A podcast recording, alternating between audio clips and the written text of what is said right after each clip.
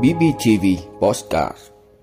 Bình Phước khởi tố bắt giam 3 bị can về hành vi tổ chức cho người khác xuất cảnh trái phép. Nâng thời hạn thị thực điện tử lên 90 ngày, tăng miễn thị thực lên 45 ngày. Bộ Y tế cảnh báo hệ lụy nghiêm trọng khi làm dụng khí NO2 trong bóng cười.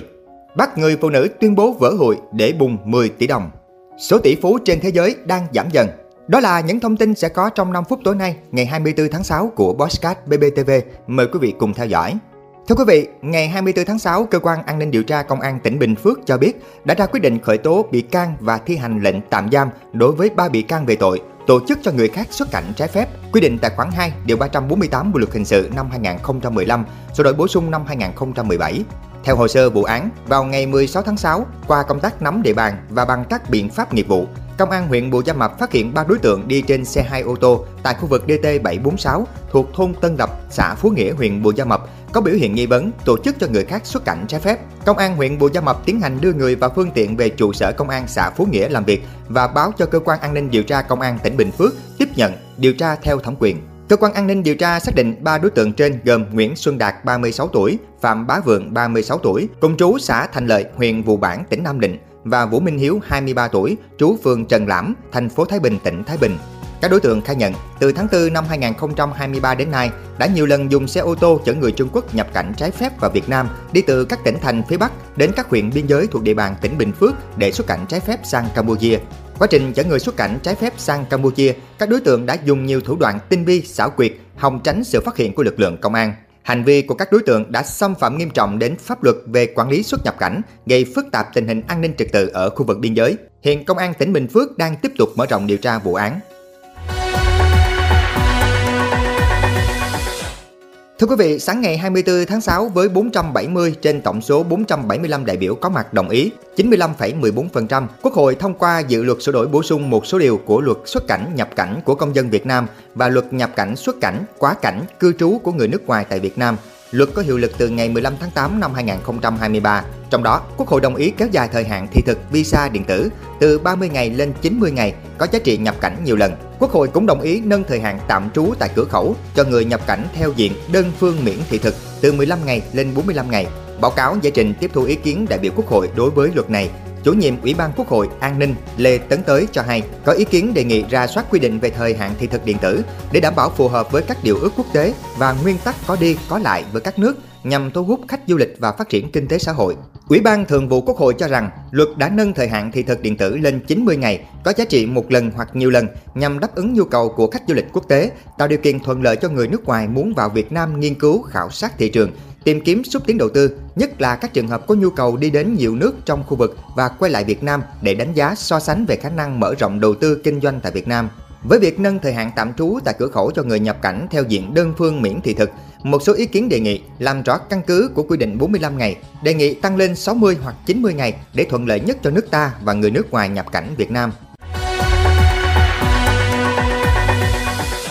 Thưa quý vị, trong thời gian vừa qua, Bộ Y tế nhận được thông tin tại một số địa phương xuất hiện tình trạng mua bán sử dụng bóng cười có chứa khí nitơ oxit NO2, nhất là tại các quán bar, vũ trường, quán karaoke, khu vui chơi giải trí. Thông tin từ Cục An toàn Thực phẩm cho biết, khí nitơ oxit có công thức hóa học là NO2, là hóa chất được sử dụng trong công nghiệp, sản xuất pin mặt trời, trong kỹ thuật hàng, cắt, dùng cho máy, thiết bị phân tích, tăng công suất động cơ, đồng thời được sử dụng trong sản xuất chế biến thực phẩm, có trong danh mục phụ gia thực phẩm của Ủy ban Thực phẩm Quốc tế và đang được nghiên cứu sử dụng để an thần, giảm đau trong nha khoa. Tuy nhiên, việc lạm dụng sử dụng không đúng mục đích của khí nitơ oxit NO2 có nguy cơ ảnh hưởng xấu đến sức khỏe con người, đặc biệt là trong giới trẻ do thần kinh bị kích thích, hưng phấn và gây cười. Sử dụng lâu sẽ dẫn đến tự kỷ, đau đầu, mệt mỏi, suy nhược cơ thể. Sử dụng liều cao có thể dẫn đến ảo giác, đồng thời có thể có những tác động tiêu cực đến đời sống xã hội. Để tăng cường công tác quản lý đối với khí nitơ oxit NO2 theo quy định pháp luật, phòng chống việc lạm dụng, sử dụng sai mục đích, Bộ Y tế đã có công văn đề nghị Ủy ban nhân dân các tỉnh thành phố trực thuộc trung ương ban hành các quy định theo thẩm quyền để ngăn ngừa và xử lý việc lạm dụng, sử dụng sai mục đích khí nitơ oxit, nhất là tại các điểm vui chơi giải trí như các quán bar, vũ trường, quán karaoke, rạp chiếu phim, công sở, trường học.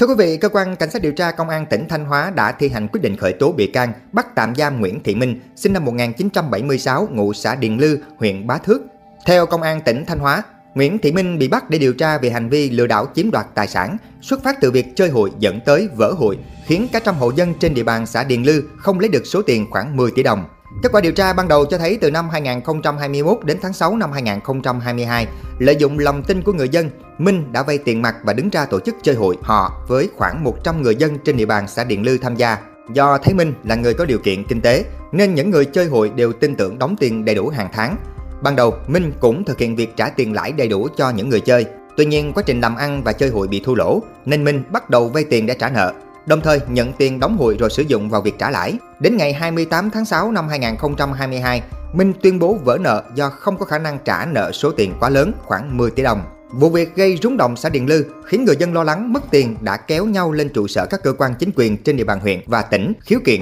gây phức tạp về an ninh trật tự. Trước tình hình trên, lãnh đạo công an tỉnh Thanh Hóa đã chỉ đạo các phòng nghiệp vụ và công an huyện Ba Thước phối hợp điều tra, xác minh, làm rõ vụ việc để ổn định tình hình. Chỉ sau một thời gian điều tra, công an đã có đủ căn cứ để bắt giữ Minh để điều tra về tội danh kể trên. Thưa quý vị, sau thời kỳ tăng trưởng vượt bậc trong đại dịch, số lượng tỷ phú trên thế giới cũng như tổng tài sản ròng mà họ nắm giữ đang sụt giảm vô cùng mạnh mẽ. Mỹ, Trung Quốc, Đức, Anh vốn được biết tới là nơi ở của nhóm tỷ phú giàu nhất thế giới. Tuy nhiên, các nền kinh tế hàng đầu này đang chứng kiến số lượng tỷ phú và tổng tài sản ròng giảm dần. Theo nghiên cứu của công ty dữ liệu Anstrata, khoảng 3 phần tư số tỷ phú trên thế giới tập trung chủ yếu ở 15 quốc gia, nhưng có tới 11 quốc gia trong số này đang có số lượng tỷ phú giảm dần. Tổng lượng tỷ phú trên toàn cầu cũng đã giảm 3,5%, Đồng thời, tổng tài sản ròng của các tỷ phú cũng giảm đi 11.000 tỷ đô la Mỹ, tương đương 5,5%. Điều này xảy ra sau khi đa số tỷ phú trên toàn cầu chứng kiến tài sản ròng tăng mạnh trong thời kỳ đại dịch Covid-19.